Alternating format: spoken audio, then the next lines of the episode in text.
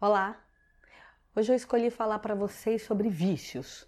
Na verdade, eu vou fazer só uma introdução, porque depois eu quero pegar tema a tema. Uh, vícios para nós, ele está alojado no ego e ele está ligado a traumas. Então, o que, que leva um ser ao vício? Né? Dentro do nosso conhecimento, começa pelo complexo de inferioridade é quando em algum momento você se sente diminuído, você sente é, que você não é protegido, que você não é acolhido, que você está inferior a algo aqui fora. É quando você está buscando uma potência para se expressar na materialidade, porque você acha que a sua carga energética ela não basta, precisa de algo sobressalente. Então, o que o, os espíritos nos ensinam é que não existe dentro de nós uma porta para cada vício. Né? Não existe uma porta para cocaína, uma porta para álcool, uma porta para maconha, uma porta para o tabagismo. E sim, uma porta, é, ela é uma porta única. Então, o vício é aquele que você vai se sentir mais confortável, né? que vai ser mais confortável para você e que você vai se sentir mais potente. Então tem pessoas que vão para o álcool, tem alguns que vão para o cigarro. Ai, eu tô nervosa, preciso fumar um cigarro. Não, eu, eu tô intranquilo, tô nervoso, preciso tomar alguma coisa para me acalmar. Ou eu tô eufórico demais, eu vou beber alguma coisa para me acalmar. Ah, eu só me sinto potente, só acho que curto a noite se eu cheirar, se eu tomar algum comprimido, se eu fumar um baseado. É porque a, a maconha me deixa mais calmo do que os remédios de farmácia. Ah, não, eu já preciso tomar um ansiolítico. Então, eu só me sinto potente se eu tiver com as cartas do baralho na mão, porque com as cartas do baralho na mão, eu sou wise, eu sou o melhor, em casa ninguém me dá valor, mas aqui na mesa do baralho todo mundo me respeita. Ah, não, eu tô muito triste. Eu só vou estar feliz quando eu tô com um prato de comida. Cada um vai achar sua porta de vício, mas tudo é vício. Né?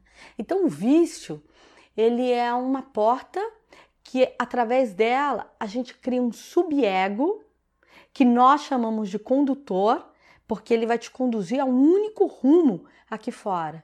E para você manter ele, se precisar rebentar a linha da sociedade, né, aquilo que faz a gente ter um parâmetro, que faz a gente é, observar a nossa conduta. Nossa, se eu estou sendo honesto, se eu estou sendo legal, se eu estou atropelando a vida do outro ou não. Isso é só quando a gente está inteiro. Porque quando a gente está num vício, para manter esse vício, a gente mente, a gente engana, a gente pode ser sórdido, a gente passa em cima do outro, a gente vai fazendo qualquer coisa. Porque dentro de nós, esse vício é como se ele virasse a nossa alma, ele vira a coisa mais importante. Então, como é a maneira melhor de se combater um vício? Primeiro, autoconhecimento. Se você não souber quem é você, aonde você se perdeu e deixou esse vício entrar e ser maior do que você, e você não tiver a vontade de combater esse vício, não adianta remédio, não adianta tratamento, não adianta pai, mãe, irmão, marido, filho chorar, né? Porque o vício, ele, ele é instaurado por nós. Então, só quem cura o ser do vício é o próprio viciado. É quando ele fala não, é quando ele dá um basta, é quando ele faz a escolha da vida, mas a vida dele, por ele. Ninguém se cura pelo outro, porque ninguém vive a vida do outro. Então eu tenho um vício a falar, ah, não, eu vou, eu vou parar o vício, senão eu vou perder o meu marido. Então, naquela hora, pode ser que eu controle o vício porque eu estou ali fazendo a opção do meu casamento. Se amanhã esse marido brigar comigo ou ele for embora, eu tenho uma recaída pior ainda dentro do vício. Por quê? Porque o meu vício, dentro do meu ego, estava ali sendo sustentado pelo meu marido e não por mim. Então, quando eu faço a coisa por mim, eu não vou embora de mim mesma. Eu não vou me largar. Eu não vou me abandonar. Agora, o outro pode. O outro pode ir embora, pode me largar, pode me abandonar, pode não querer mais ficar puxando aquele fardo comigo. Então, por isso que o voto, ele tem que ser por mim. Qualquer coisa na vida, a gente tem que crescer por nós porque a vida ela veio para ser vivida pelo próprio ser. Eu sempre digo isso para vocês. Ninguém vive a vida do outro. Se eu tenho um ser e começo a viver demais para ele, Se ele for embora, ele leva a minha vida junto. Então, se o vício ele nasce de uma deficiência, de um trauma, quer dizer, uma ruptura, algo que eu me fragilizei. E aí com isso eu me recolhi no meu interno. E para me colocar aqui para fora, eu acho que eu preciso de uma energia material externa, eu me associo a essa energia. Mas lembre, tudo o que vem de energia externa, ela é perecível. E ela tem data e ela tem tempo certinho de começar e acabar.